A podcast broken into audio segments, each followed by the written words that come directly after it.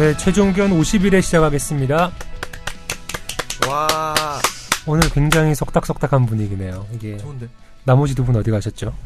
어, 그, 그러게요. 그 아저씨들 어디 갔죠, 갔지? 뭐. 여기나 깔던데? 놀러 갔죠. 뭐 제주도로 놀러 가고. 아, 근데 들으시는 분들이 약간 슬퍼하실 수도 있을 것 같아요. 익숙한 두 분의 목소리가 들리지 않아서, 예. 정연석 선생님 지금 안 계시고요. 예. 개인 사정으로 안 계시고, SBS 뉴미디어국의 정, 권지윤 기자는 지금 제주도에서 홀로 궁상을 떨고 있습니다. 갈치조림 먹고 있다 그러더라고요. 어제 저녁에 저녁에. 아, 진짜요? 네. 혼자서? 혼자 그랬더니 갈치조림 먹고 혼자서? 있다. 혼자서? 엊그제 어제 엊그제였구나. 뭐 하냐 그랬더니 갈치조림을 먹고 있다. 아, 근데 누구시죠? 아, 본인 저 오래 소개- 오랜만에 뵙습니다. 저 뉴미디어국의 박원경이고요. 권지윤 기자 휴가 가서 이번 주만 땜빵 땜빵 왔습니다. 그때도 2주 동안 땜빵 왔었는데 잘생긴 분. 그때가 잘생긴 분. 그때가 6월, 뭐, 6월이었죠. 잘생긴 뭐야. 분. 좋은 거. 뭐 아무튼 네 6월 그때 초였던 것 같은데. 5월 말 6월 초 그 정도 됐던 것 같은데요. 예. 그때 뭘 했더라? 저 승부 조작을 이야기를 했던 게 주장 기억나요. 주작. 했었죠. 네. 그때 뭐 마재윤 얘기하고 이런 게 기억이 나는데 벌써 그때로부터 3개월 가까이가 흘러갔네요. 어, 진짜요? 네. 근데 뭐 더위도 다 지나갔으니까. 뭐가 지나가? 오늘 아침에 오는데 30일 또눈 와. 저는 요즘에 왕도 없구만. 어제는 자다가 안 깼는데 요즘에는 진짜 제가 올해는 처음으로 네. 밤에 자다가 깨는 경우가 음. 제가 굉장히 깊게 자거든요. 음. 근데 이번에는 뭐 자다가 한 아, 두세 번을 더워서요? 오로지 더워서. 애기 때문에 에어컨을 또 계속 틀어놓을 수가 또못 없어서 에어컨 끄고 한, 한 시간 있으면 또 깨고 막. 아, 그 정도. 아기가 지금 뭐 몇 시간마다 깨는데. 원래는 이제- 이제는 계속 길게 자거든요. 네. 근데 여름에는 이번에는 뭐 에어컨 끄고 이러면 한 두세 시간, 세 시간 정도 간격마다 계속 깨더라고요. 같이 주무세요, 그러면? 와이프, 아니, 손과 저는, 저는 방에서 아, 자고. 그렇지. 와이프가 살아야지. 데리고 살죠. 네. 그렇죠. 한 명은 살아야 되는 거. 한번 살아야지. 그래도 덥더라고요. 아, 같이 깼죠. 아이, 뭐, 다를게. 저희 집은 에어컨 저는 동생이랑 같이 사는데 방 두 개 거실 하나예요. 근데 제 방에만 있어요. 헐. 그럼 동생은? 그러니까 동생 방이 되게 작은 방이고 제 방이 되게 큰 방인데 어떻게 문을 열어놓고 자요, 그러면? 그냥 여, 문 열어놓고 자면 대충 뭐 찬 공기가 밖으로 어느 좀 정도는 나가라고? 나가는데 음. 이제 완전히 나가진 않으니까 근데 제가 돈을 많이 내니까 애초에 그렇게 하기로 합의를 본 건데 아, 격출해가지고, 뭐, 어떻게 하세요? 네네 약간 요금 같은 것도 그렇고 걔는 아, 이제 그래요? 학생이니까 학생한테는 돈을 다, 안다 받, 내셔야 되는 거 아니에요? 안 그렇지 않습니다. 아, 그렇지 왜냐면은. 아 근데 이게 너무 근데 불리한 구조로 흘러가고 있는 게 애초에 저는 저 혼자 산다면은 제가 나오면은 전기를 안 쓸 거 아니에요. 네. 에어컨 안 틀 거 아니에요. 근데 걔가 그 고3 마인드죠. 놀지도 않고 공부하지도 않으면서 집에 있어요. 음. 아, 취준생 마인드로. 그래서 맨날 틀어놔요, 진짜로. 얼마나 나왔어요, 이번에? 아직 안 나왔어요. 아니, 아직 안 아니, 나왔어. 오피스텔 아니? 아니, 아니요. 오피스텔 아니고 작은 아파트인데. 아파트, 그러면 산업용 전기가 아니구나. 아, 오피스텔 좋은 점은 에어컨 완전 틀어놔도 아무 아, 걱정 안 해. 오피스텔은 산업용 정도로 들어가요? 옛날에는 그랬죠. 그러니까 업무용 전기를 써가지고 진짜? 저 옛날에 오피스텔 저쪽에 아 저는 저 그 이상민 변호사님 반갑습니다. 예 여기 앞에 계신 분은 김선재 아나운서고요. 하셨겠네요. 예, 예. 이상민 변호사고요. 옛날에 이제 일산에서 1년 정도 저 오피스텔 작은 거에서 이제 살았단 말이에요. 연수원 때? 예, 그렇죠. 근데 그때는 난방은 되게 안 돼요. 음. 여기 원래 이제 오피스니까 난방은 되게 안 돼갖고 가을만 돼도 아침에 일어나면 한 16도, 17도 막 아침 온도가 이래요. 그래서 여기서 딱 그 이불을 탁 하고 나면 진짜 막 그 한기가 얼굴을 쫙 이렇게 뒤집어 쓰고 그 다음에 샤워를 하고 나와갖고 이제 물기 다 안 말랐잖아요. 날마다 캠핑하는 느낌으로 그렇죠. 약간. 나가면 아막추막줄 것 같아 막 이러면서 이제 막 씻고 그렇게 나갔는데 에어컨을 트는 데 있어서는 아무 부담이 없었습니다. 아, 진짜? 히터를 틀거나 에어컨을 틀거나. 어, 그래요? 네. 오피스텔로 각자 아 근데 거기 1인 가구로 들어가는 거. 그렇죠. 오피스텔은 살기가 힘들었어요. 근데 일단 거기 제가 사는 데가 백성역이라고 저쪽 이제 그 연수원은 마두역에 있고 백성역에 살고 있었는데 그 옆에 코스트코가 바로 있었거든요. 음, 제가 처음에 이제 뭣도 모르고 코스트코 딱 가입을 해갖고 갔죠. 와, 너무 뭐가 많은 거라 되게 싸. 그래갖고 이제 탁 가가지고 닭갈비 2kg 이런 걸 뭣도 모르고 촥 사왔죠. 혼자 감당이 뭐될 수가 하시는 없는 그러니까. 어 뭔가 식당, 되게 싸. 식당 하시나 했겠는데요? 거기서는? 그래갖고 사왔고 그 다음에 옆에 뭐냐 그 버터 식빵 버터빵 이런 거를 50개들을 막 사온 거예요. 근데 3개 먹고 진짜 47개 다 버렸어요 나중에. 냉장고에 얼리셔 있어야죠. 그 다 이제 음식물 쓰레기로 그대로 얼려지죠. 냉장고도 얘 넘이 쓰던 방 들어가니까 풀옵션 원룸인데 들어가니까 냉장고에 성에가 막 5cm 두께로 쫙 껴있는 거라. 저 혼자 살 때 그랬어요. 그때는 냉동실은 무조건 엄청나게 냉동이 된다 음. 생각을 하기 때문에 어쩔 때는 냉장고 크기가 한 이만한데 냉동고에 넣을 수 있는 크기는 아이스크림 하나 정도 넣으면 맞아. 꽉 차. 성에가 이렇게 껴있어가지고 거의 뭐 빙하 시대, 빙하 시대. 막 30인치 TV 샀는데 옆에 베젤이 커가지고 막 20인치 TV 보는 그런 느낌? 맞아요, 맞아요. 예. 그래갖고 나중에 이제 그거 식칼로 이렇게 붕붕붕붕 깨고 있었죠. 도저히 나는 안 되겠다. 그러다 결국에는 이제 거기가 냉동 창고가 아니라 음식물 쓰레기 보관고가 됐습니다. 계속 걸리게 되는군요, 그러면. 그러니까 이게 양이 점점 음식물 쓰레기가 혼자 살 때는 양이 그렇게 많지 않잖아요. 그러니까 쓰레기 봉투에다 음식물 조금 넣고 조금 넣고 조금 네, 넣고 봉투가 아까우니까. 그렇지 버리기가 적어 하니까 그냥 냉동실에다 박아놓고 그냥 냉동실이 그냥 쓰레기 쓰레기장이 되는 거예요. 그러고 이래서 살았죠. 혼자 살면 안 된다고. 아 예. 그러고 살았죠. 그래도 즐겁지 않으셨어요, 혼자 살 아, 때? 굉장히 즐거워. 그럼요. 요즘 그 즐거움을 만끽하고 있지 않습니까? 호- 혼, 혼자 계시잖아요, 지금. 아, 그래요? 아, 혼자 됐습니다. 형수님. 혼자 살 때. 오해, 오해를 있는 살수 사람은- 있는데. 예, 오해가 살 수 있는데요. 예. 아, 미국에 가 계십니다. 예, 그분하고 이제 영애님하고 두 분께서 이제 미국 샌프란시스코 아, 그래서. 나성 나성 근처에서 지금 그래서 새누란 갔다 오신 거군요, 예, 그래서. 아우, 즐거워. 인생의 마지막 휴가를 보내고 계신 이상민 변호사입니다. 힘내세요. 사연 한번 들어볼까요? 이번에도 이번 네. 주도 사연이 되게 많이 들어왔더라고요. 너무 행복해요, 요새. 읽을 게 너무 많고, 저희 막, 지난번에 왔을 때는 사연이 없어가지고 막 사연 보내달라고 저희 막 애처롭게 구걸하고. 국어라고 그랬죠. 김선재 아나운서가 막 한 두 번씩 강조해주고 막 음. 그랬던 것 같은데 정현석 아저씨 욕이나 좀 할까요? 그러면 그분은 많이 바쁘신 것 같아요 변호사님은. 그래, 욕해도 돼요. 욕해도 되는 게 이제 안 들으시거든. 그러니까 청담 민 청담 민서님이라든지 이렇게 정현석 변호사님 어디 가셨나 이런 분들이 계실 것 같아서 예, 정현석 변호사님 오늘 안 계시고요. 예. 동정을 좀 이야기를 해주시죠. 그래도 아, 근무하신 그분- 분은 알것 그분 저 같은데. 신촌 그 모 학원에서 M. 예, M 학원에서 지금 민사 소송법을 강의하고 계신데 예. 힘드실 겁니다. 힘들어요. 음, 원래 민법만 하셨었나요? 뭐 민사소송법도 조금씩 하긴 하셨는데 이제 아무래도 조금 기존에 해오던 강의 말고 다른 강의를 좀 하시니까 새로 준비하는 데 있어서 좀 시간이 더 걸리고 욕심쟁이네요. 욕심쟁이네요. 아유. 돈 많이 벌려고. 그러니까 그래도 못 따라갈 텐데, 그쵸? 어? 부자, 부자는 못 따라가는. 예, 부자 변호사는 못 따라가요. 일원동의 현자 뭐 이렇게 돼 있는 뭐야 진짜 예. 일원동의 현인 뭐 이렇게 돼 있는 제가 뭘 본 것 같습니다. 이런동 현인 그렇게 하죠.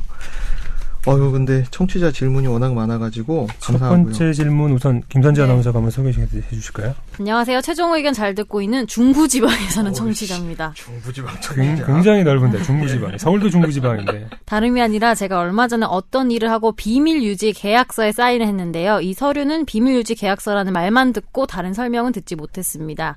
이 상황에서 혹시 비밀을 누설하게 되면 계약서에 의거해서 제가 처벌을 받을 수도 있는 건가요?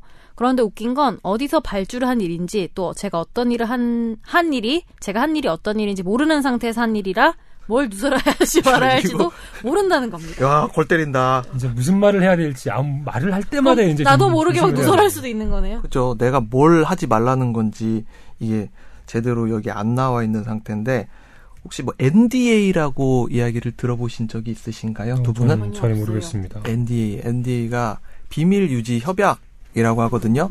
Non-Disclosure Agreement 이렇게 얘기를 하는데 예. 아, 영어 좋아요. 예. 발음 센 후란 가- 다녀오신 예. 발음도 예. 비밀 유지 협약이라는 걸 보통 요즘 많이들 작성을 해요. 특히나 IT 기업이나 이런 비밀을 다룬 특히 또 외부 인력이 들어와가지고 가령 우리 회사 실사를 한다. 그렇게 했을 때는 아 당신 우리 업무 과정에서 지득한 우리 회사의 비밀을 어디 가서 절대 누설하지 마세요라고 얘기를 하는데 아, NDA를 제대로 작성을 안 한 경우죠 이거는 NDA는 작성돼 있는데 NDA는 어떤 게 회사의 비밀이고 당신이 취급하는 업무 중에 무엇이 비밀이고 이거를 누설해서는 안 된다라는 내용이 제대로 나와 있어야 구체적으로 좀 명확하게 제시를 해줘야 되는 그러니까 거군요. 뭘 하지. 말라고 얘기가 확실히 정해져 있어야 아 내가 하지 말아야 될 행동은 이런 것이구나 라고 알 수가 있는 것인데 이거는 네가 업무상 알게 된 거 다 얘기하면 안 돼. 뭔가 비밀인지는 확실하지 않지만 여하튼 얘기하면 안 돼. 지금 이런 수준이란 말이에요. 음. 그래서 기본적으로는 이제 뭐 부정 경쟁 방지법이라든지 관련 법률에서 처벌을 하는 기준이 업무 비밀을 이제 에, 구별하는 기준에서 세 가지 기준을 들고 있어요. 뭐냐면 첫 번째로 비공지성이라고 해서 알려져 있지 않아야 된다. 음, 두 네. 번째로 경제적 가치성이라고 해서 어, 팔아먹을 수 있어야 된다. 경제적으로 가치가 정보가 돈이 될 만한 정보여야 그렇죠. 된다. 세 번째로 비밀 유지성이라고 해서 비밀로서 관리가 되고 있어야 돼요. 그러니까 대외비 마크 찍고 1급 비밀, 음. 2급 비밀 하고 그다음에 어디 저 남들 못 보는 비밀 금고에다가 짱 박아 놓고 뭐 이렇게 하는 것들이 보안 조치를 하는 것들이 비밀 유지성 이라고 하는데 이 세 가지 요건을 갖추지 않는다면 이것은 영업 비밀로서 취급이 되지 않아요. 그럼 되게 우리 암묵적으로 이제 일을 하면서 이거는 뭐 우리끼리만 공유를 하자. 이거는 비밀이야. 이렇게 구두로 이야기를 하는 거는 여기 법적으로는 그러면 구속력이 없는 건가요? 음, 구속력이 없다, 아예 단정적으로 없다고 하긴 그렇지만, 그러니까 누가 봐도 이건 회사의 비밀인 것들이 있거든요. 예를 들어서, 내가 무슨 성형외과다. 그럼 성형외과 에서 제일 중요한 건 고객 명단이란 말이에요. 그런 거를 내가 왔다 갔다 빼돌린다라고 한다면, 이건 누가 봐도 비밀이기 때문에 여기에 대해서, 아, 내가 빼돌렸다 했을 때, 어, 이거 비밀 아닌데요? 이렇게 하긴 저거 하지만, 근데 그 경계선상에 있는 여러 가지 것들이 있단 말이에요. 비밀인지 아닌지가 되게 애매모호한 것들 네. 있잖아요. 그런 것들에 대해서는 뭔가 기준이 있어야지 내가 하지 말라고 할지 이걸 해야 할지를 정할 수가 있는데 그런 거에 대해서는 자유로워질 수가 있는 거죠. 그리고 기업 입장에서도 일을 맡긴 기업 입장에서도 보다 확실하게 방어를 할 수 있는 것이고. 그러면 뭐 이런 경우처럼 이제 되게 근로계약서 같은 거 쓰면서 예. 비밀 준수 서약 뭐 이런 게 조항으로 들어가 있기도 하고 아예 네. 이제 다른 형태의 그 계약서 형태로 쓰는 경우들도 있긴 한데 정확하게 말씀하신 대로 설명을 쟤는 못 들었다. 내가 네. 뭘 비밀 유지를 해야 되는지 그리고 사인하긴 누구, 했는데. 네. 누구한테 음. 이야기를 하면 안 되는지 예. 모르고 있다. 예. 그랬을 경우에는 어떻게 되나요? 음, 두 분도 마찬가지이실 것 같은데 ND 뭐 작성해 보신 적 있으세요? 없죠. 기억 기, 기억에 기억은 없어요. 뭔가 근로계약 있었던 것 같긴 한데 근로계약서에 그런 조항 있는지 없는지 기억하시나요? 기억이 잘 안 나네요. 네. 쉽게 얘기해서 근로계약서를 처음부터 끝까지 쭉쭉 읽어보신 적 자체가 없으시죠? 네. 그냥 다 같이 막 서명했던 것 같은데. 너도 사인하냐? 별거 없지? 파일로 있습니다. 아, 그거 안 보잖아. 아니, 누가 그 러다, 아, 제, 저는 진짜 그런 걸 잘 모르고 안 보는 스타일이어서 네. 누가 옆에서 이 동기들이 많잖아요. 음. 누가 옆에서 이런 거는 뭐 찍어놔야 된다. 남겨놔야 된다. 지금 안 보더라도 나중에 필요할 수 있다. 안 보잖아. 축구 한 번도 오신 적 있어요 지금까지? 아직 필요한 상황이 안 왔죠. 아 직은 이제 2년 차 언젠가는 필요할. 수도 있죠. 언젠가 아이폰 여기 보면 막 2014년 3월 22일 N드라이브, 친구들과 함께 막 N드라이브에. 그 아, 아 네. 철두철미한데요. 저 음. 얼마 전에 핸드폰이 고장 나가지고 네. 노트 2로 downgrade를 했거든요. 임대폰 음, 아, 핸드폰. 올해 회사에서 핸드폰 바꾸는 해잖아요. 아직까지 많이 남았더라고요. 네. 한 6개월은 버텨야 아. 되더라고요. 음. 그래서 전 따로 저장을 안 해놔가지고 네. 다 사라졌어요. 지금 전화번호도 없고 막 아예 사진도 없고 그때 클라- 그때 올리세요. 클라우드 그거를 미리미리 안 해놨네요. 아, 이 요즘 세상에 또 이런 분 살기 힘든데 아니 게다가 안드로이드 저거 하시면 보통 구글 캘린더 많이 연동해가지고 음. 해놓잖아요. 구글 캘린더만 살아있습니다. 캘린더만 캘린더만 캘린더 많이. 일정만 살아있습니다. 너무 일정만. 생일 막 이런 것만 쭉 뜨고 그게 제일 중요해요. 근데. 저 그래서 종이 그 다이어리 쓰는 거잖아요. 음. 이게 저는 연동을 잘 안 시켜놔서 잃어버리니까 하, 하루만 네. 잃어버려도 완전 패닉 패닉 상태가 빠지는 거예요. 그래서 음. 그냥 종이로 쓰기로 했습니다. 구나. 아이고 그럼 다시 돌아와서 이게 만약에 이게 설명을 못 들었다. 내가 설명을 하긴 했는데 네. 그럼 나중에 뭐 문제가 생겼을 때 네. 나는 충분히 고지를 못 받았기 때문에 모른다라고 이렇게 대항할 수 있는 어떤 그렇죠. 그렇게 생기는 부분인가요? 그렇게 대항을 하겠죠. 그렇게 대항을 하고, 그러니까 계약서에 의거해서 처벌을 받을 수 있느냐? 계약서가 애매모호하기 때문에 계약서 자체로서 처벌을 받을 수 있는 확률은 크지 않고, 다만 영업비밀보호법에 근거해서 명백한 영업 비밀이다. 그래서 내가 이걸 누출하는 것 자체가 잘못된 행동이라는 걸 스스로 알고 있는 상태에서 유출했다. 음, 그러면 계약서 별도로. 그렇죠. 네. 별도로. 계약서가 아니라 의미가 없는 계약서잖아요. 우리 집 비밀 유출하면 안 돼, 박원경 이거랑 똑같거든. 음, 요건 같은 경우에는 나중에 뭐 누가 봐도 이거는 정말 음, 비밀 유지가 필요한 부분이다. 예. 그런 부분에 대해서만 뭐 문제가 생기면 처벌받을 수 있겠지만 예. 그렇지 않을 경우에는 크게 개의치는 않으셔도 되겠다라고 생각을 해도 될까요? 어, 개의, 개의치는 않, 않으시면 안 돼. 개의는 해야죠, 예. 그러니까 이제 뭐 어떤 말을 해야 될지도 모르겠다. 이거 같아요. 막 이런 그러니까 식으로. 계약서보다는 비밀에 초점이 더 있는 것 같은데. 그렇지. 들어보니까. 야, 역시 배운 여성. 네. 그러니까 계약서에 사인을 했냐 안 했냐 뭐 깔끔하신데요? 이런 형식적인 것보다는 그렇죠. 비밀의 요건을 충족하는 비밀이냐 음. 얘가 하는 누설하는 게 그쵸 그러니까 계약서가 별로 큰 의미가 음. 없기 때문에 음. 그래요. 예. 그렇답니다. 예, 그렇답니다. 예. 그렇다고 하네요. 질문이 많아서 다음 질문으로 네. 넘어가 보겠습니다. 이것도 뭐 김선재 아나운서가 소개 좀 해주시죠. 네. 어, 아이디가 선제 공격이에요. 네. 안녕하세요. 최종 의견 가족 여러분. 우연히 페이스북 라이브 영상을 봤다가 취향 저격 방송이라 팟빵으로 1편부터 전부 찾아들은 애청자입니다. 이게 취향을 저격했단 네. 말인가? 이상한 취향을 가지고 계시네요. 네. 잠실에서 디자인 회사를 운영하는 청년입니다.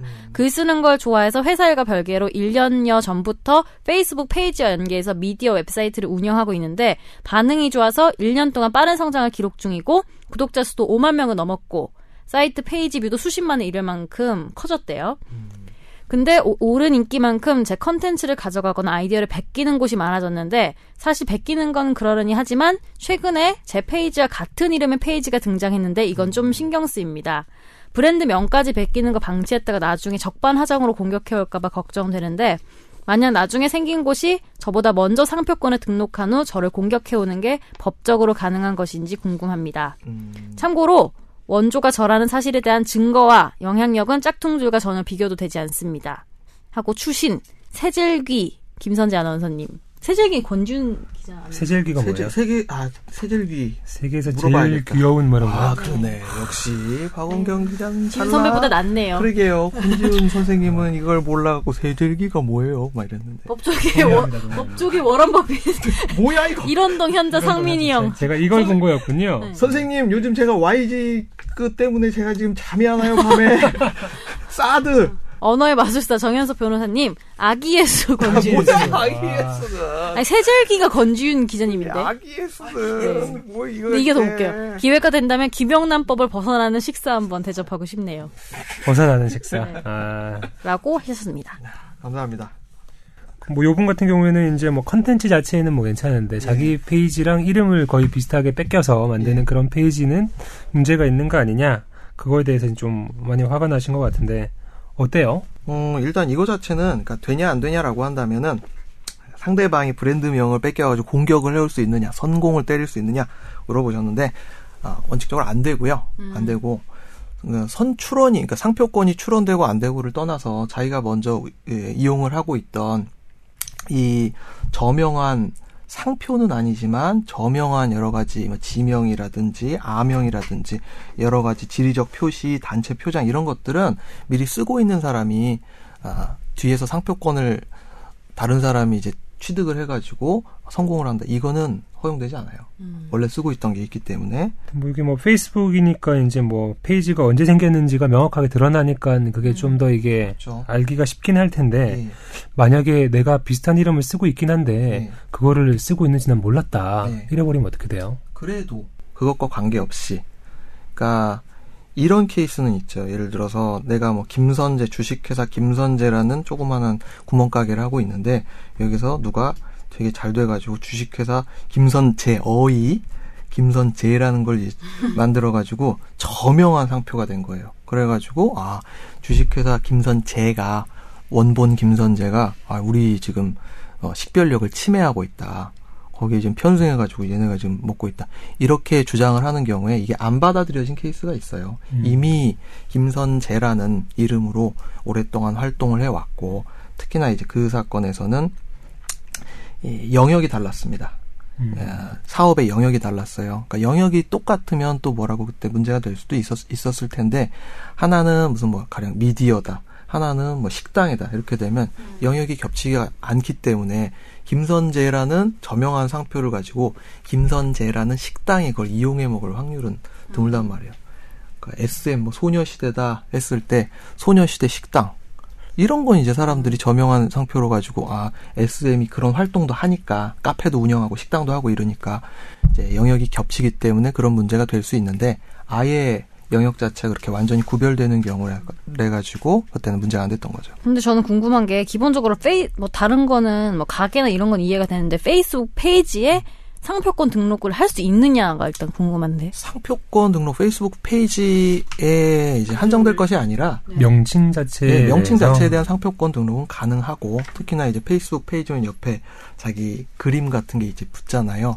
그거를 같이 해가지고 상표권 등록을 하- 할 수가 있어요. 그러니까 그림 하나도 상표권 등록이 가능하고 음. 어 문자로도 상표권 등록이 가능하고 그림하고 문자하고 짬뽕한 형태로도 상표권 등록이 가능하고 거기다 이제 어, 냄새로도 상표권 등록이 가능합니다. 냄새로도 냄새로도. 향수 같은 건가? 음, 냄새 더하기 무슨 뭐 그냥 아키텍처 형태로도 만들 수도 있고 굉장히 다양한 형태로 상표권 등록을 할 수 있어요.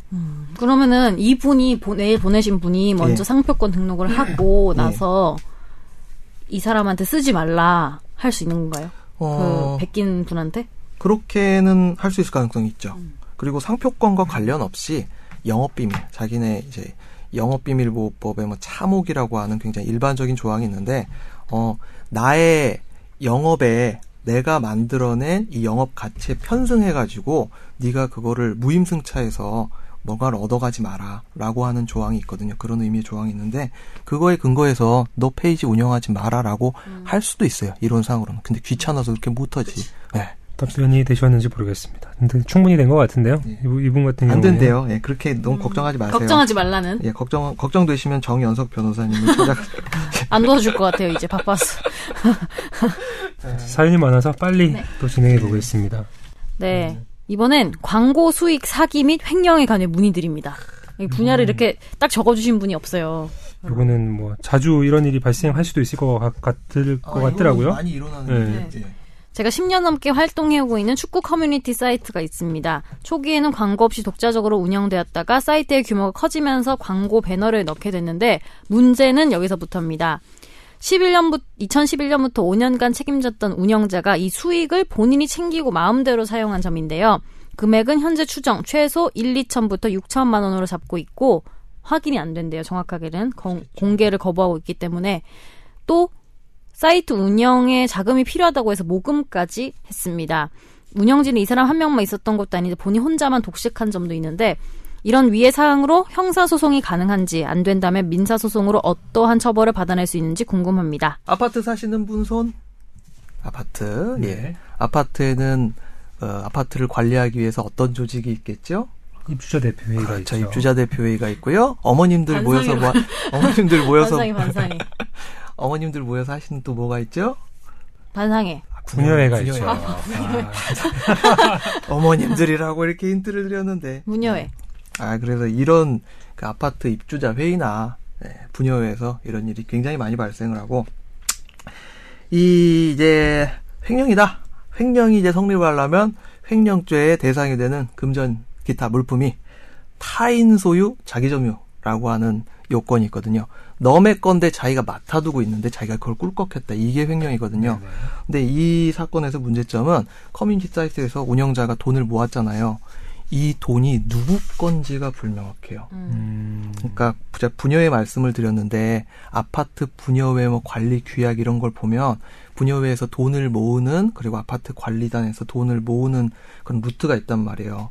아파트에 뭐 수요일 날 장터를 열면서 그때 장소를 제공해주고 방송을 해주면서 대가로 아파트에서 돈을 받고 그리고 뭐 재활용품 판매해가지고 그 수입을 가지고 이렇게 돈을 모으고 그러면 이거는 그 아파트 관리단의 물품인데 돈인데 그걸 가지고 아파트 관리 뭐 회장님이라든지 이런 분들이 자기가 개인적으로 막 썼다 이러면 이게 명백한 횡령이 되잖아요. 근데 이거는 커뮤니티 사이트에서 운영자가 돈을 모았어요. 그럼 이게 누구 돈인지 이게 뭐 사단법인이라든지 뭐 주식회사 이럴 리는 없거든요. 이럴 리는 없기 때문에 이게 누구 돈인지가 되게 애매해요. 음, 특히 이제 커뮤니티의 발전을 위해서 우리가 모금을 합니다라고 하는 경우에 보통 그 계좌가 개인 계좌인 경우도 많고 그래서 이게 남의 돈이라고 단정 짓기가 어렵고 남의 돈이라고 확실하지가 않네. 일단 그렇죠. 돈이 어떻게 해서 누구의 소속 소유인 건지가 그러니까. 불명확한. 예 그러니까 이 축구 커뮤니티 사이트의 운영자 돈이 아니라는 게 딱 확정이 지어져야 되는데 그게 애매하다는 거죠. 음. 그리고 뭐 그분들 사이에서 보통 이 사이트에서 그 카페에서 운영하는 사람들끼리 뭐 규약 정해놓고 하고 막 그러진 않잖아요. 음. 야 친한 사람들 처음에 이렇게 운영자하고 친한 사람들 모임 모임 해가지고 이제 한 다음에 사이트 규모 늘어나게 되면 이제 운영진 모집합니다. 해가지고 하게 되는데 그래서 돈의 어떤 귀속 관계에 대해서 서로 간에 얘기를 해보신 적 자체가 없으실 거예요. 음. 사전에 어떻게 돈을 뭐 음, 좀 이익이 생기면 배분을 할 건지에 대한 그런 부분들이 전혀 없었기 때문에 그렇죠. 축구 커뮤니티 사이트면 이게 커지면 자연스럽게 거기에 뭐 축구 용품 판매라든지 그런 배너 광고 하자는 이야기도 들어가게 되고 거기서 수입이 발생하게 되는데 그 수입에 대한 배분 약정이 돼 있지 않다면은 이거는 제가 축구 커뮤니티 사이트 운영자라 하더라도 야 내가 지금 돈 얼마 어떻게 썼는지 네 제대로 알고 나서 지금 나를 횡령범으로 몰아붙이는 거냐 음. 나 이거 제대로 썼다 충분히 그럴 수 있다는 거죠. 음, 그런 식으로 얘기를 하면 이게 사실 맞잖아요. 그래서 금액은 현재 추정으로 1, 2천만 원에서 6천만 원 되게 애매하거든요. 범위가 되게 굉장히 높네요. 예. 그러니까 대충 이거는 이 정도 배너 광고를 여기서 채웠을 때 어느 정도 수익이 날지를 여기저기 이제 아름아름으로 들어오셔갖고 한 것일 텐데, 음, 그리고 또 내가 열심히 해서 이렇게 됐다 이렇게 주장할 수도 있는 부분이잖아요. 어느 그렇죠. 그렇죠. 본인이 이제 키워놨다 뭐 이렇게 음. 이야기할 수도 있는 부분이고 예, 그리고 이 금액 자체를 진짜 말씀하신 것처럼 어디에 썼는지 모르기 때문에 예. 커뮤니티 활성화를 위해서 썼다 이렇게 해버릴 수도 있는 부분인 예. 거고 그러니까 수사를 해달라고 하면 이제 수사기관 경찰이나 검찰 수사관이 이걸 딱 봤을 때 아 이거는 좀 되는 사건이다라고 머릿속에서 일단 딱 뭔가 와야 되는데 이거는 안 와요. 음, 너의 돈이라는 게 확실치가 않기 때문에 여기에 대해서 누구의 돈인가? 그렇지 아 너의 돈 예. 주- 주변에 충청도 사람들이 많아 가지고 이렇게 됐네요. 예. 그러면은 사실 사실상 좀 힘들다. 음. 아, 이 조금 말을 잇자면 그, 그 검찰 수사관 분들이나 경찰 수사관 분들이 굉장히 싫어하는 사건 중에 하나가 에, 그, 저, 요크루트 아줌마 횡령 사건이라든지 음. 그, 또 부녀회 횡령 사건 이게 또 어마어마하게 싫습니다. 왜? 피해자들은 엄청나게 반발을 하는데 예. 수사는 또 쉽지는 않고 자, 부녀회가 있습니다. 전형적인 레파토리가 이래요. A 회장님께서 이제 관장을 하고 있는 15년째 거기를 장악하고 있는 부녀회가 있죠. 여기에 이제 B라는 분께서 반기를 들고 일어선 세력이 나타납니다. 야, A가 그동안 우리 아파트를 어떻게 발전시켰냐. 묵은 때는 갈아치워야 된다. 새로운 우리 저 파도를 한번 열어보고 새로운 시대를 열어보자. 해서 B라는 분이 이렇게 아, 운동을 시작하면서 분야에 선거를 하겠죠. 운동을 시작하면서 A가 에, 그동안 돈을 어떻게 제대로 썼는지에 대한 소명이 부족하다. 횡령을 했을 가능성이 있다. 어, 뭐 수의 계약을 체결해 왔다. 어떤 예, 아파트 단지에서 공사하고 이런 것들 있잖아요. 그런 것들에 대해서 수의 계약을 체결해 오면서 뭐 어떤 비리가 있었을 것이다. 이런 식으로 꼭 그 동네 아주머니들한테 톡 하고 얘기를 해요. 그냥 조용조용히 얘기를 하시는 게 아니라 다 얘기를 하고 A4 용지에다 다 또 출력을 해가지고 손으로 정성스럽게 써가지고 그걸 다 복사를 해가지고 아파트 단지에다 다 꽂아 놓으셨다. 그러면 이거를 또 A 쪽에서 야 세상에 네가 지금 어떤 근거를 가지고 이런 짓거리를 하느냐 명예훼손 출판물 명예훼손 막 이런 식으로 출판물 안 되거든요 이런 거 사실 뭐 허위 사실 적시 명예훼손 이렇게 고소가 시작이 돼요. 그러면 이제 이게 아파트 사이에서 막 불거져 가지고 누가 이긴단 말이에요. 특히나 B가 이겼을 때 새로운 회장님이 탄생을 했을 때 이제 A가 또 옛날 분들이 영수증 제대로 챙겨놓고 이러지 않잖아요. 뭐 밥 먹고 이런 뭐 간이 영수증 그죠. 이런 거 막 다발로 있는 거 천지란 말이에요. 10년 전 막 이렇게 돼 있으면 그거를 가지고 이제 야 A가 횡령한 게 확실하다. 경찰서에 고발을 하면 또 고소를 합니다. 즉 A가 B를 허위사실 적시 명예훼손으로 고소를 하고 이제 B가 거기에 맞대응해 갖고 무고죄 더하기 횡령죄 업무상 횡령죄로 막 고소를 해요. 지난 10년간 막 영수증 내역 이런 것도 알아볼 수도 없을 정도로 막 희한하게 해놔갖고 그러면 이때부터 경찰이 머리 아파지기 시작하는 게 꼭 참고인으로 이 사실을 정말 잘 알고 있는 자기 옆집 사람 108호 사는 아줌마가 있는데 이분하고 같이 조사를 받아야 되는데 막 이러기 시작해요. 한 사람 조사를 해야 되는데 옆에 따라온 사람이 다섯 명이요. 이 사람이 꼭 있어야 된다 이러면서. 그럼 또 B 아줌마는 또 뭐가 다르냐? 똑같거든요.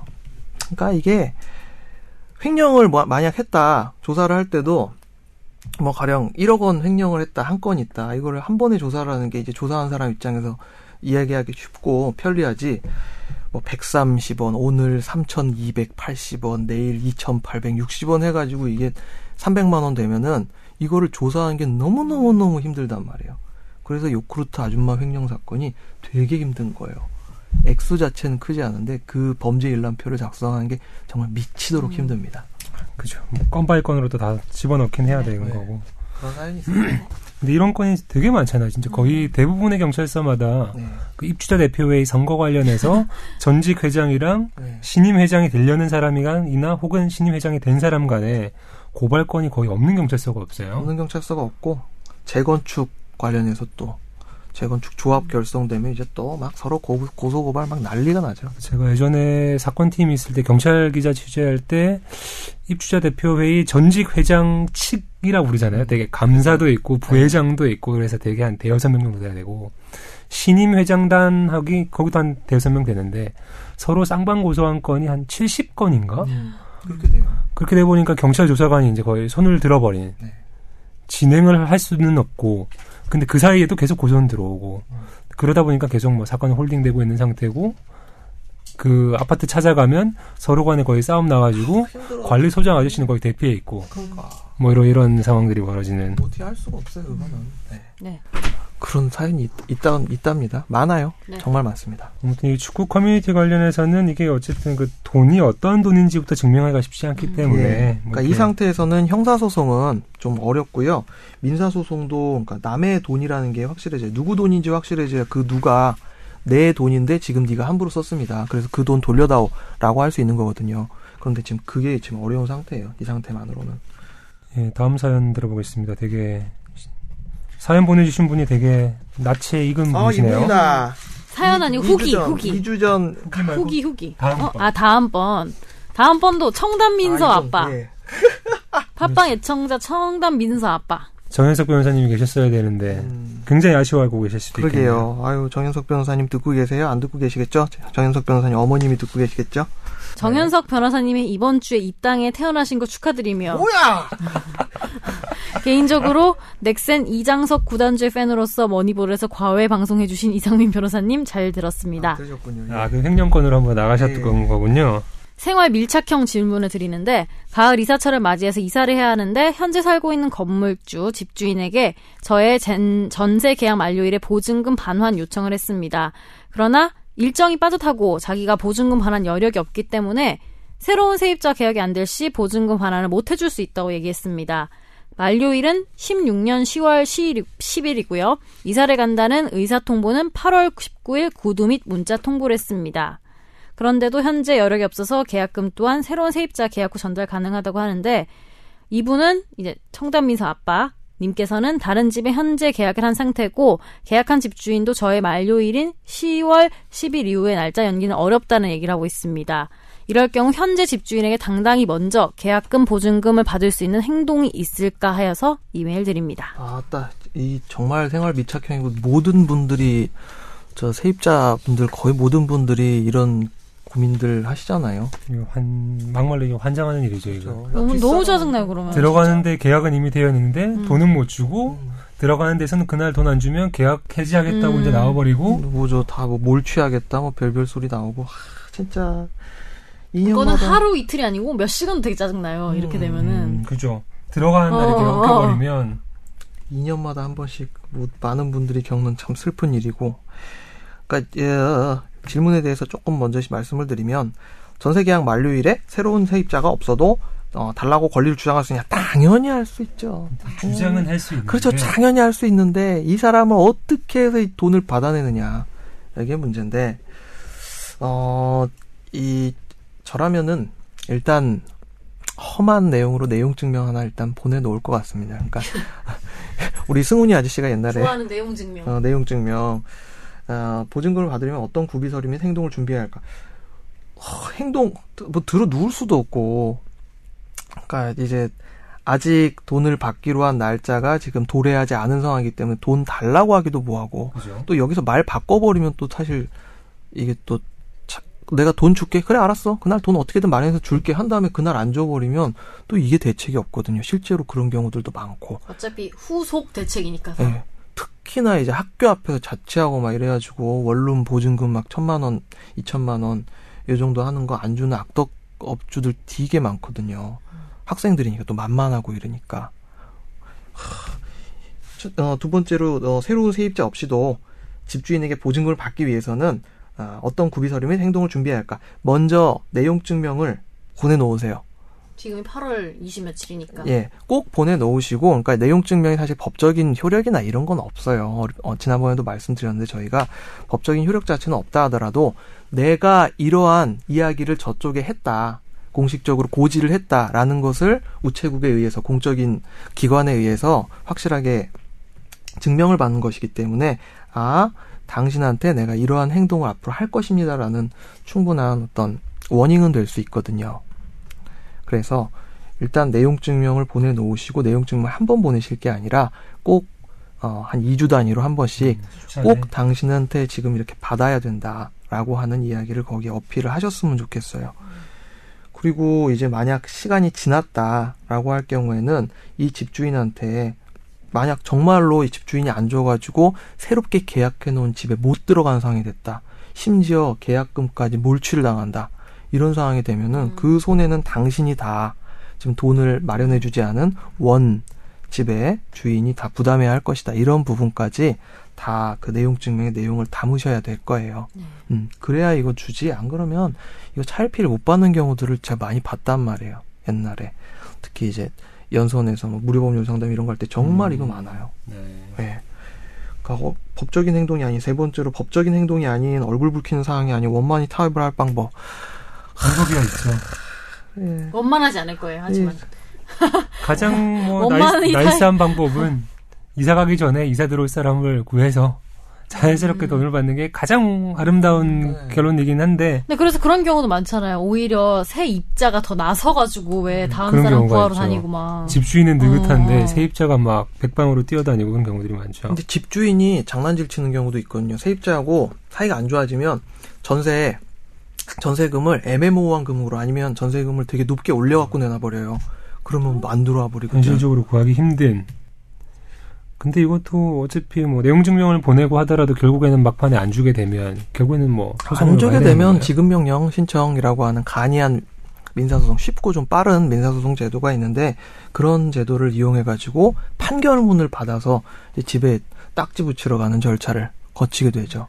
이게 세입자가 어차피 근데 결국에는 을로서 힘들 수밖에 나서 힘들 수밖에 없는 네. 상황이긴 하네요. 주택 임대차에 있어서 세입자는 되게 을린 상황이 많아요. 그런데 이 다음에 나오는 사연에는 반대 우리 반대. 반대 반대인 케이스가 있죠. 나오더라고요. 예. 우선 청담민사 아버지께서는 빨리 내용 증명을 보내시는 게 예. 좋으실 것 같고 좋은 이사를 네. 기원합니다. 이상민 변호사가 말씀하신 것처럼 내용도 조금 디테일하고 조금 내용에도 신경을 좀 쓰셨으면 좋겠네요. 예, 예. 이후에 계약이 어떻게 지금 이루어졌고 당신이 이 시점까지 돈을 마련해주지 않을 경우에 나한테 어떤 피해가 온다라는 것까지 거기에 디테일하게 써서 내용 증명을 발송을 어, 한 여러 번 2, 3주 단위로 하셨으면 좋겠어요.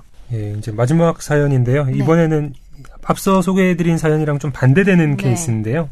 김선재 아나운서 좀 소개 좀 해주시죠. 네, 이분은 작은 오피스텔을 하나 갖고 있어서 월세로 세입자를 받았습니다. 무보증금으로 월 50만 원씩 받고 약 3년가량 세입자가 거주하고 있었는데 정말 작은 평수인데 그곳에서 아이 둘의 부부가 살고 있어서 경제적으로 힘든 걸 알 수가 있었는데 그래서 그런지 월세를 매번 늦게 주시고 하면서 10개월치 월세를 못 받았대요. 네.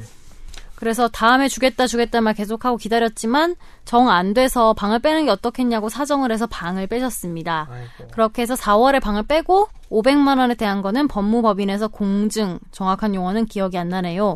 을 서서 매달 50만 원씩 10개월에 나눠서 갚기로 했는데 그 후로 30만 원을 한 번 보내주시고 다음 달에도 갚겠다고 하면서 미루고 있습니다. 그리고 지금 이렇게 8월이 된 건데 편의점 알바를 해서 돈을 받으면 주겠다고 해놓고 뭐 계속 차일피일 미루는 거죠. 그러면서 부인도 알겠다고는 전화를 안 받는다. 그리고 부인이 회사를 그만뒀다는데 카톡 사진을 보니 우수사원으로 상장도 받으셨더라고요. 그래서 저, 저도 경제적으로 좋지 않은 사정이어서 500만 원이 너무 절박한데 제가 할 수 있는 건 무엇이 있을까요? 하면서 법무법인에 전화 문의를 했더니 바로 사기죄로 형사고발하자고 하시면서 상담료 10만 원, 진행비 55만 원이라고 하는데 가능한지도 알 수 없고 정말 힘드네요. 힘드네요. 듣는 제가. 근데 뭐 이게 보증금이 있었다면 사실 그죠. 그죠? 까면 되는데. 보증금 좀 간단하게 해결이 될 수 있는 무보증금으로 근데. 월세 50이면 보증금을 이게 작은 평수라면은 많이 받으면 뭐 마- 물론 많이 받을 수 있겠지만 사람을 뭐못 구하지. 300에 뭐 50 이렇게 받아 놓으면 이거 10개월 쌓이면 이미 300 다 오버돼 좀 버리니까 이참 그래도 지금보다는 좀 마음이 좀 덜하셨을 텐데 그러죠. 6개월분 보증금은 있으니까 그래 한번 있어봐라. 근데 이렇게 이제 문제되는 케이스에서 방이 상하는 경우들이 음. 많아요. 네. 그러니까 애기 많은 집은 사실 막 세입자가 세 주는 분이 막 꺼려하고 이런 경우들 있잖아요. 집 험하게 쓴다고. 그러니까 애기 많으면 이래저래 서러운데 아이고 무보증 무보증 50인데 이게 500만 원을 지금 못 받아버렸으니 1년 농사를 이분 가지고 저 할 수 있는 거를 지금 다 날린 셈이잖아요. 근데 일단 사기죄로 형사고발을 하자 이건 안 됩니다. 왜냐하면 처음부터 사기죄가 성립이 되려면 처음부터 내가 이 사람한테 돈을 갚을 능력이나 의사가 없는 음. 상태에서 아 속여가지고 속여가지고 이 사- 방에 들어갔다 입주를 했다라고 하면 모르겠는데 그거는 아닌 것 같거든요. 처음에는 이제 돈이 제대로 지급이 이루어지다가 그 이후에 끊기기 시작해서 방을 빼고 그 이후에 또 얼마씩 얼마씩 조금씩 갚았고 이런 내용들을 보아했을 때 사기죄가 성립이 되냐 그건 안 될 텐데 사기죄로 고소를 하자는 의미는 상대방한테 심적인 압박을 주자는 정도거든요.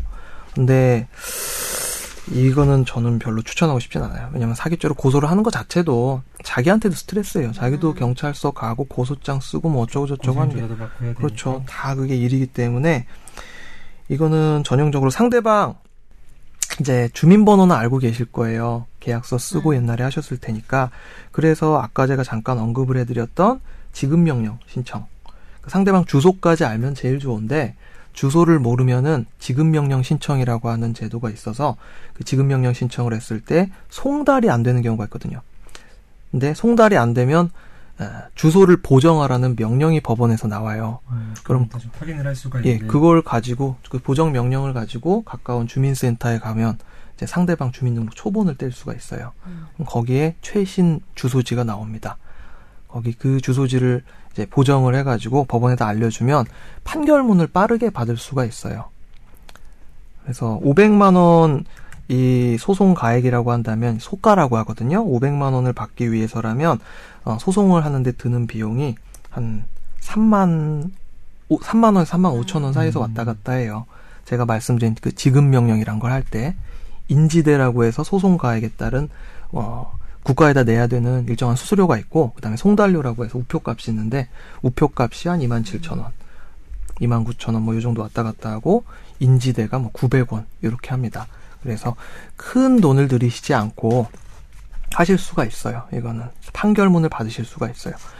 그러니까 이게 잘 해결이 안 되니까 결국에는 소송으로 가고 그 소송으로 이어가지고 집행을 할 수 있는 남의 집에 딱지 붙이고 뭐 경매를 하고 이럴 수 있는 그 권한을 확보하기 위함인데 그 권한을 확보하는 데 있어서 민사소송 일반 민사소송을 하면 시간이 오래 걸리는 건 맞아요.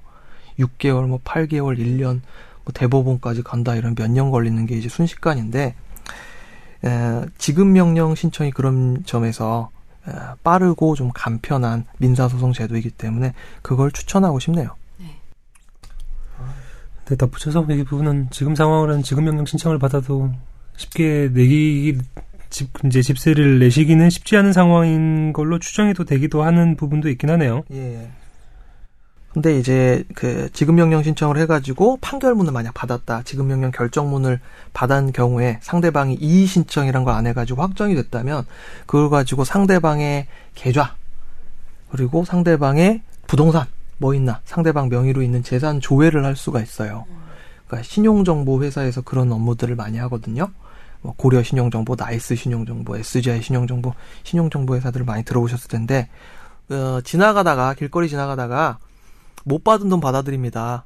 그런 거 현수막 보신 적 있으시죠? 네. 거기 신용정보 회사들에서 그런 현수막 많이 붙여놔요. 음. 거기서 보통 한 30% 정도 수수료를 떼고 실제 추심한 금액 중에 사- 뭐 25%, 30% 정도 수수료를 떼고 나머지 금액을 입금을 해주죠. 음, 뭐 대신 뭐 지급 명령 신청을 해주고 나중에 이제 뭐 판결문 받아서 실제로 갚을 돈이 없는지 조회도 한번 해보고 예. 그래서 이제 추심까지 하고 그 받은 돈에 이제 추심만. 추심만. 거기서는 이제 추심만 하고 처음에 판결문 받기까지는 뭐 변호사나 법무사나 기타 등등 자기가 직접 하시거나 판결문은 직접 받아오시고 그 판결문을 가지고 신용정보회사에 가면은 그런 도움을 받을 수 있죠. 혼자서도 이론상으로 하실 수 있는데 너무너무 어려워요. 그죠. 또 추심이라는 게 웬만해서는 실제로 이제 돈안준 사람 찾아가서 돈 내놓으라고 이제 이야기를 하는 게 쉽지가 않잖아요. 그렇죠. 거기까지 가려면 그 전에 냈겠죠. 어우 좋아요. 정확하네요. 정확하네. 네. 그러니까 어느 순간부터 낼 사람은 낸다. 맘 먹고 안 주기 시작하면 진짜 도망가는 이거는 것도 네. 어려운 일은 심지어 행불자도 있고 이러면 하, 이건 대책이 없는 문제가 됩니다. 네, 시청자 질문은 여기까지였고요. 예청자분들. 그 다음에는 이번에는 얼마 전에 그 인터파크 개인정보 유출 때문에 또 이야기가 많았잖아요. 털리셨죠? 저도 저도 털렸더라고요. 털린 것 같아요. 그러나 아까 조금 전에 이야기했는데 전 털린 줄 알았는데 네. 어, 그때 한 일주일 전인가 조회했을 때는 이름하고 전화번호하고 털렸다고 나왔다가 음. 제가 방송 전에 다시 한번 확인을 해봤거든요. 네. 그랬더니 해킹 날짜가 또 5월 4일로 바뀌어 있더라고요. 원래는 음. 7월 11일이라고 그랬다가 와, 또 일찍 털리셨네요. 그래서 5월 4일 기분 기준이었는데 좋겠다. 내게 먼저 털렸어. 그때 저는 휴면 휴면 계좌였대요. 음. 휴면 계정이라 가지고 안 털렸다. 당신은 안전하다. 이렇게 다시 또 공, 공지가 새로 떴더라고요. 어? 그건 뭐지?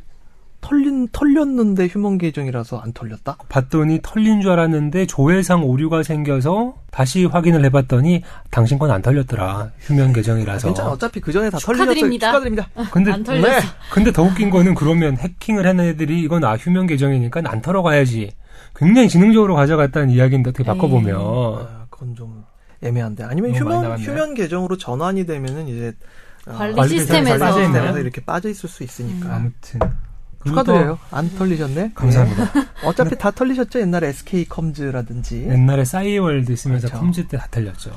혈액형 뭐 이런 거 다 털렸죠. 혈액형. 싸이, 어땄어, 어땄어. 싸이월드에는 혈액형도 입력을 하게끔 아. 되어 있었거든요. 무슨 형이세요? 저는 A형입니다. A형. 트리플 A형이죠. 거기 뭐 무슨 RH, 플러스 마이너스 뭐 이런 것도 있었던 것 같아요. O형. 맞아요. O형? 네. 저는요? 맞춰보라고요? 혈을 맞춰야 되나요? 네, 저요, 저요. O형? 아니에요. B형? 맞아요. 아, B형. 저 누가 봐도 그렇군요. B형인데, 근데? 왜? 어, 누- 혈액, 어, 혈액형. 아, 누가 혈액형 봐도, 감별법을 믿어? 누가 봐도 B형이라는 소리 되게 많이 들어요. 그래요? 네. 하여튼 제가 맞추긴 했습니다.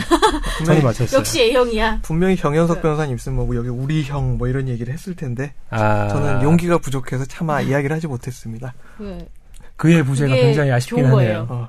아니에요, 그게 좋은 거예요. 주희 씨는 무슨 형이에요? AB형. 오, 우리 다 달라.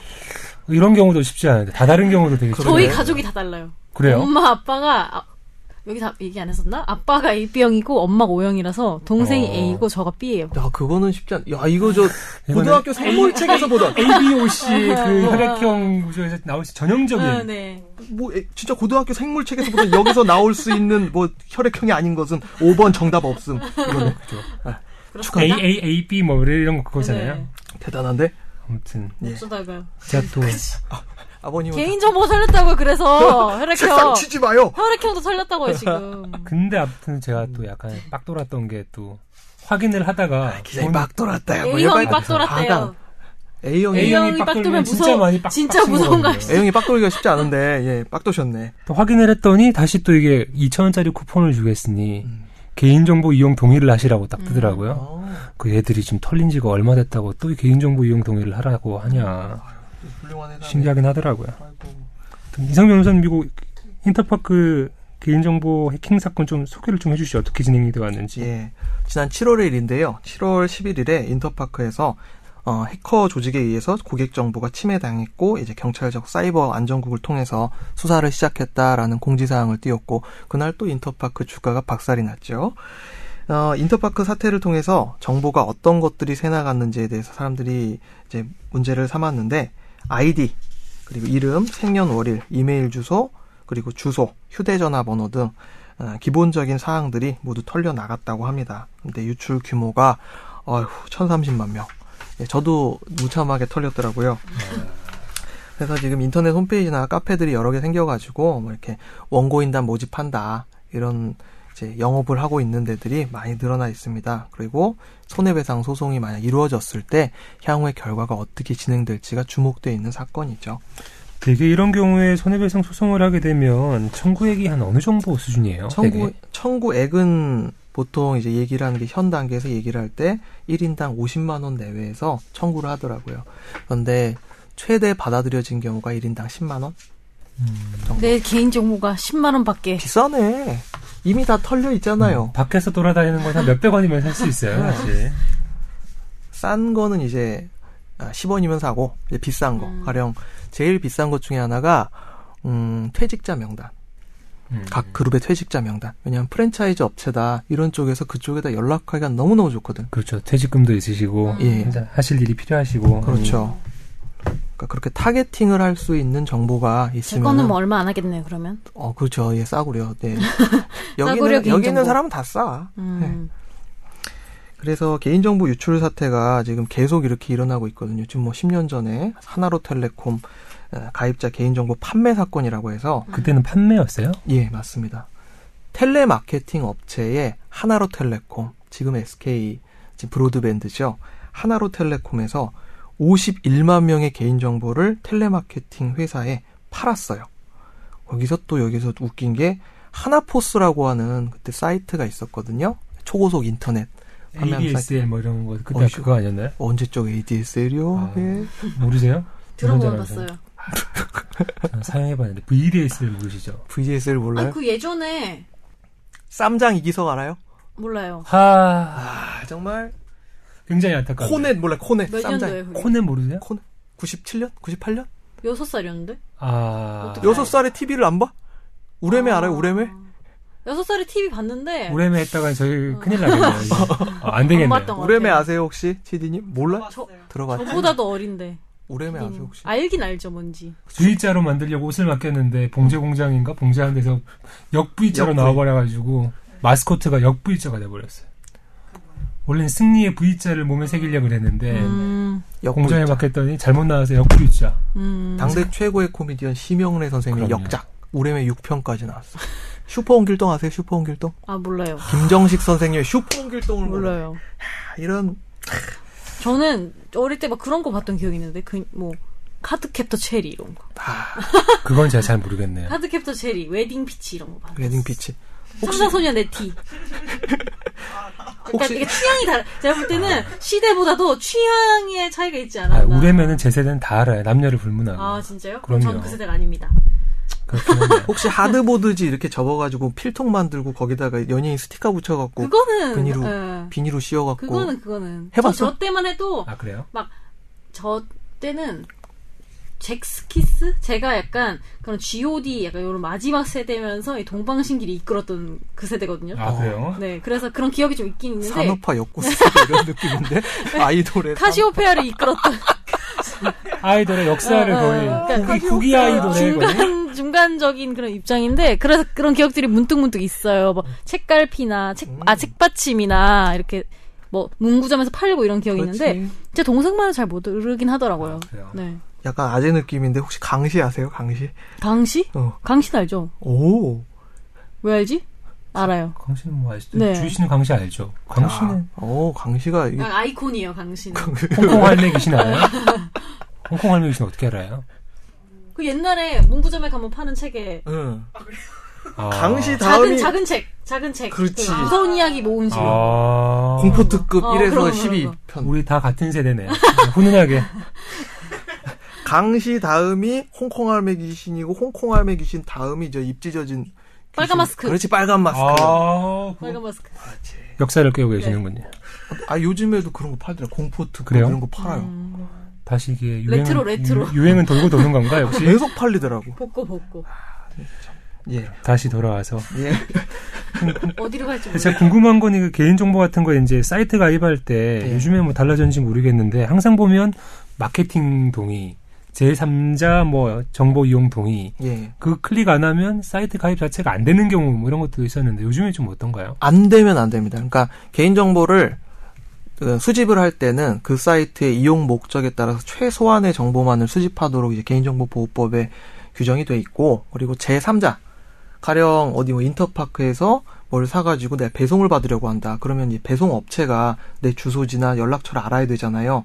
거기에 대해서 배송 업체한테 내 주소지와 아, 전화번호 그리고 물품에 대한 정보를 알려드리겠습니다라고 해서 거기에 반드시 따로 필수적으로 선택적 동의를 받게 돼 있거든요.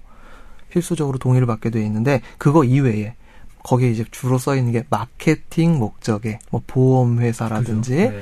어 전화번호 뭐 이렇게 알려줘 가지고 맨날 이렇게 전화 오는 데 있잖아요. 예, 뭐 SK텔레콤입니다. 뭐 KT 올래 막 하면서 전화 오잖아요. 그런 데에다가 이 개인 정보를 알려주려면은 반드시 따로 동의를 받아야 돼요. 그거 동의 안 받고 동의 안 하면은 여기 가입 안 됩니다. 이제 그게 안 됩니다. 그 사이트 자체가 잘못된 겁니다. 근데 아직도 많긴 하잖아요. 많죠. 예. 큰 사이트 같은 경우에는 많이 바뀐 것 같긴 그리고 하던데. 유혹을 많이 받아요. 왜 다른 사이트에 음. 왜그 밑에 광고 뜨잖아요. 예. 다른데 이제 정보를 주면은 돈을 준 돈 쿠폰 싸게 할인 사이버 머니 뭐 어, 적립해 주는 데도 음, 있고. 그런 거 유혹을 너무 많이 받아요. 그러니까 인터파크를 예로 들자면 인터파크 나중에 결제하실 때 결제창 보면 거기에 뭐 가령 무슨 페이 처음 이용하면 5천 원 쿠폰 드립니다. 그 밑에 어떤 설문조사에 응하면 3천 원 쿠폰 드립니다. 이런 거 되게 많거든요. 그거는 다 이제 보험 마케팅용으로 쓰기 위해서 이제 거기다가 선택적 동의를 하고 이렇게 잘 보면 끝에 요만하게 써 있어요. 이 정보는 불법은 아니지만 그렇죠. 근데 저막 그렇지 않아요. 근데 그것도 되게 짜증나는 게 뭐냐면 그렇게 다 할인된 최저가를 있는 대로 없는 대로 내 개인 정보 다 팔고 음. 쿠폰 다 썼을 때 가격을 가격 비교 사이트에 올라와요. 그게. 음, 그죠. 그러니까 이거를 유혹을 되게 많이 받아요. 모든 조건을 다 충족시켰을 때. B형 김선재가 짜증을 내기 시작한다. 네, 크, 저. 화가 많은 사람이라. 네. 계속 그러니까 2006년도 7년도부터 개인 정보가 이렇게 돈 받고 팔 수 있는 것이다. 아 이게 이렇게 될 수도 있는 거구나 라는 인식이 생기기 시작했고 그래서 이 사건을 발단으로 해서 개인정보 보호법이 제정이 되었습니다. 그리고 2008년도에 옥션에서 1,863만 건의 개인정보가 유출되고 2011년도에 싸이월드의 맥을 끊어놓은 어, SK컴즈 개인정보 유출 사건. 싸이월드가 그 전까지 뭐 트래픽이 어마어마했고 우리나라 뭐 SNS의 선두주자로 당연히 기능을 하다가 이 사건을 기점으로 해서 정말 나락으로 빠져들었죠. 드라마틱하게. 이때는 진짜 컸죠 거의 규모가 거의 역대 최고 규모로 그냥 거의 털렸기 때문에 우리 뭐 도토리 안 사본 사람 있습니까? 지금도 남아 있을 수도 있어요. 그렇죠. 민, 안쓴 게. 제 사이트 가보면 아직도 미니미들이 뛰어놀고 있어요. 막 이렇게. 예.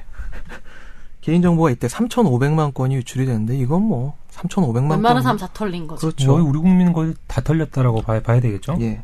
여기에 또 이제 혈액형 아까 말씀 주셨는데 이게 민감성 개인정보거든요. 그러니까 이름, 뭐 주소 요 정도가 아니라 자신의 병력이라든지 사상이라든지 정당 가입 내역이라든지 네. 이런 것들은 민감성 개인정보로 취급이 되는데 이렇게 어, 보통의 개인정보보다 더 민감한 내역들까지 다 유출이 되는 바람에 싸이월드가 그냥 엄청난 타격을 입었죠. 네. 그리고 이제 뭐 최근으로 오면은 또 제일 크게 이슈가 됐던 게 이제 홈플러스에서 예. 그뭐 동의 받아가지고 개인 정보를 마케팅하는데 이제 판매를 했다. 예.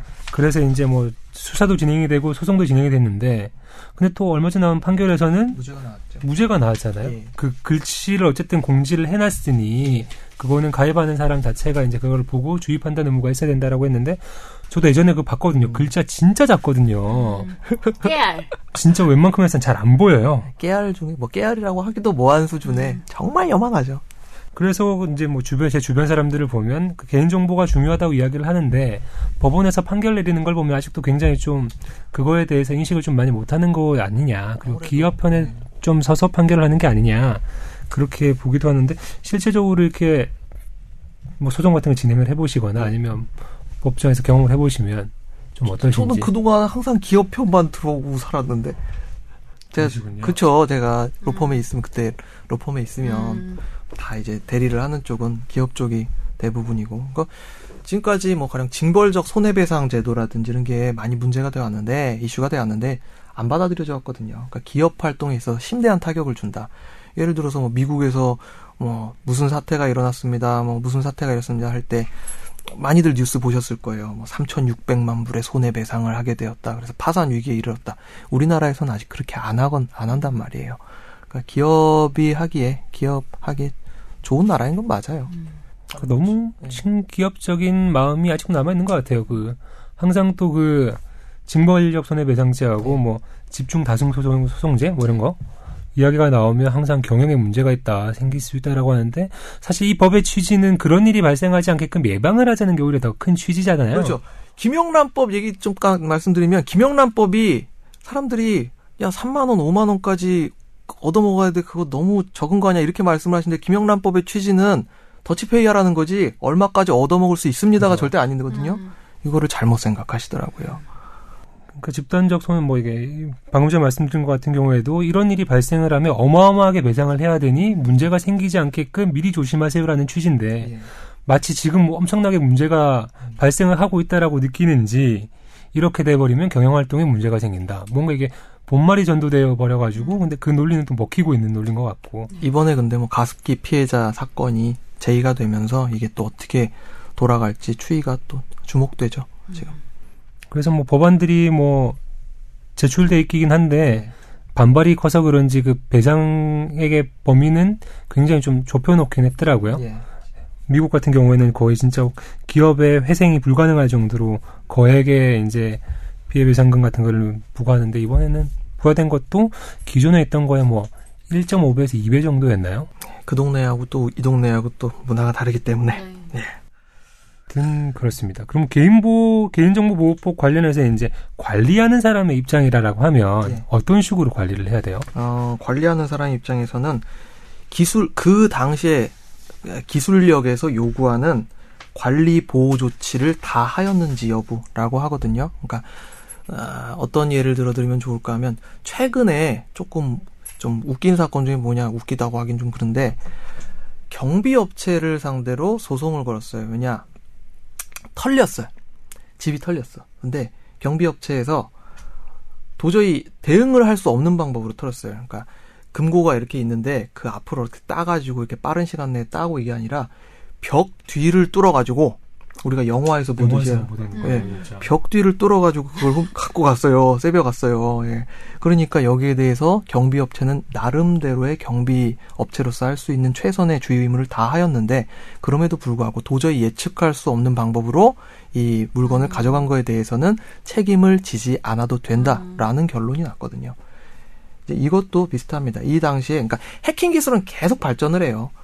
먼저 선공을 하는 건 해킹하는 사람일 수밖에 없고 여기에 대해서 이제 보안 조치를 계속 아 이렇게도 공격을 하는구나 여기도 방어를 해야지 이런 식으로 공격하고 방어하고 공격하고 방어하고 이렇게 될 수밖에 없는데 예를 들어서 뭐 비밀번호로 암호화 조치를 안 하고 그냥 방기를 해놓는다 이런 거는 현재 기술력에서도 누구든지 할 수 있는 거란 말이에요.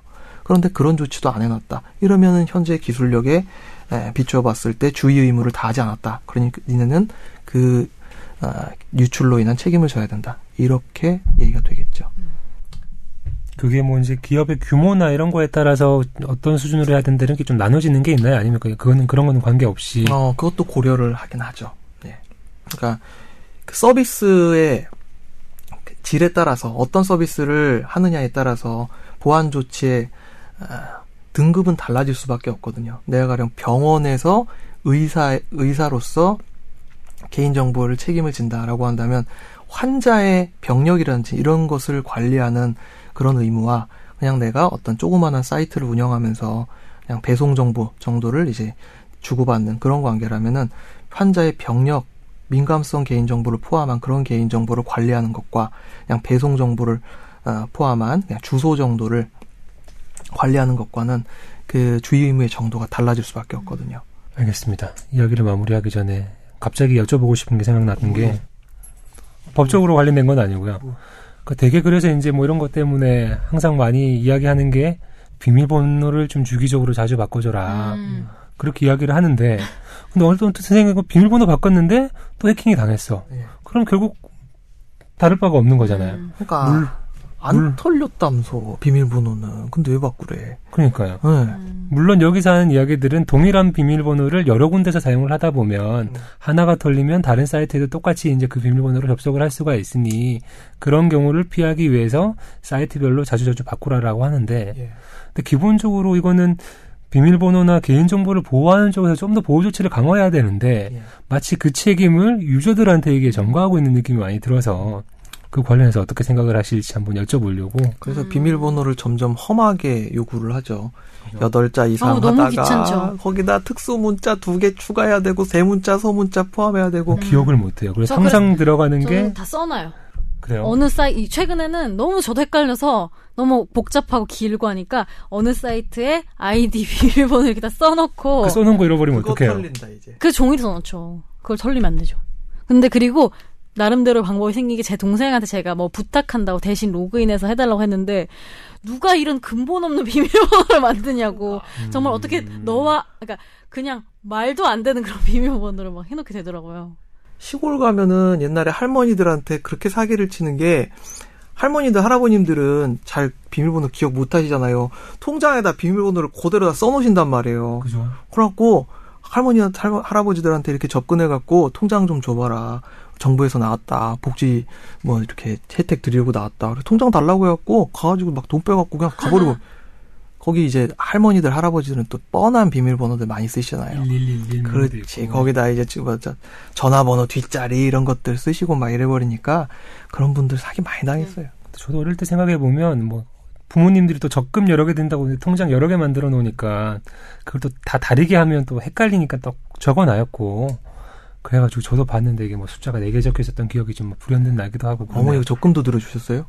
저 말고요 본인들을 위한 당신들을 위한 제가 어렸을 때 그 큰 꿈을 품었습니다. 하루에 100원씩 모아서 세계 여행을 가자. 언제 때 꿈을 꾸셨나요?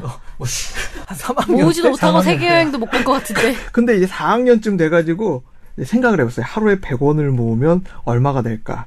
1년을 모으니까 36,500원이고 10년을 모아도 36만 5천 원이에요. 그래서 아 이거는 안 되는 노릇이다. 그래서 이제 도박을 했죠. 짱게임 뽀 가위바위보. 아 훨씬 더 수익률은 큰 그렇죠. 리스크가 크지만 근데 저는 그런 생각해요. 그냥 요새 뭐 홍채 인식 이런 것도 나오고 네. 지문 인식도 많고 하면서 뭐 그런 걸로 싹 다 바꿨으면 좋겠다. 아예 기술이 발전을 해서 집에서도. 근데 또 이게 뛰는 놈 위에 나는 놈 있다고 제 생각에는 그런 어떤 목적성 있는 분들은 되게 파이팅이 넘치잖아요. 해커들이 그걸 지키려는 사람보다 파이팅이 넘칠 거란 말이에요. 네. 어떤 기술 개발 의지가. 넘쳐요. 그러니까 훨씬 또그 왜 영화 같은 데 보면 나오잖아요. 막 손 떼가지고 막 이렇게 지문 찍고 이런 거막 붙여가지고 이런 거가 그러니까 나올 것 같은 거예요. 아, 그래서 이거- 뭐라고 말을 못 하겠어요. 그 그러니까 지문은 네. 실제로 없었다고 할 수 없을 것 같아요. 아니 공무원 어. 분들 저그 추가 수당 대신 찍어줘 때뭐 이런 것도 음. 있잖아요. 또. 그 실리콘으로 이걸 떠가지고 그러니까. 아, 만들어서 이렇게 그러니까 찍어. 어, 예. 어쨌든 간에 파이팅이 넘치는 쪽이 훨씬 더 빠른 기술 개발할 거기 때문에 막는 놈이 이기냐 뚫는 네. 놈이 이기냐 항상 뭐 이게 뚫는 항상 놈이 엎치락 이기는 뒤치락 경우도 하는. 거라서 어떻게 해야 될지는 저도 잘 모르겠어요. 전문가가 아니라서. 불법 도박 사이트가 그 user expe 저 UI가 제일 좋다고 합니다. 일견아이가. 그렇긴 하겠네요. 진짜. 그분들을 양지로 끌어들여서 기술 개발에 아이고 참. 예. 재밌네요. 알겠습니다. 최종 의견 50일에는 여기까지고요. 다음 주에는 권주인 기자가 네. 돌아올 것. 같고 정현석 변호사도 다음 주에 돌아오시죠? 나오겠죠. 네. 기념품 사오세요 제주도에서 뭘 어, 뭐 듣고 제- 계시죠? 제가 문자 남겨놓겠습니다. 김치 초콜릿 이런 거 사올 거예요. 김치 초콜릿? 아 그런 거. 귤, 귤 초콜릿 아니고요? 귤 초콜릿. 아 김치 초콜릿도 있어. 귤 초콜릿 말고 맛있는 게 있어요. 크런키. 게 사오세요. 게. 크런키가 있거든요. 그거 되게 맛있어요. 그거 사오세요. 음, 그 서울에도 살 수 있는 거 아닌가요? 끝까지 들었다면 크런키 스카 초콜릿 농협 거기 사오겠지. 아. 그래요? 농협 가면 살 수 있어요. 어딘지 좀 어. 위치를 좀 정확하게 이야기를 해주세요. 사오라고 거기 가서. 은, 하나로 마트. 네, 아. 거기 갈 수 있습니다.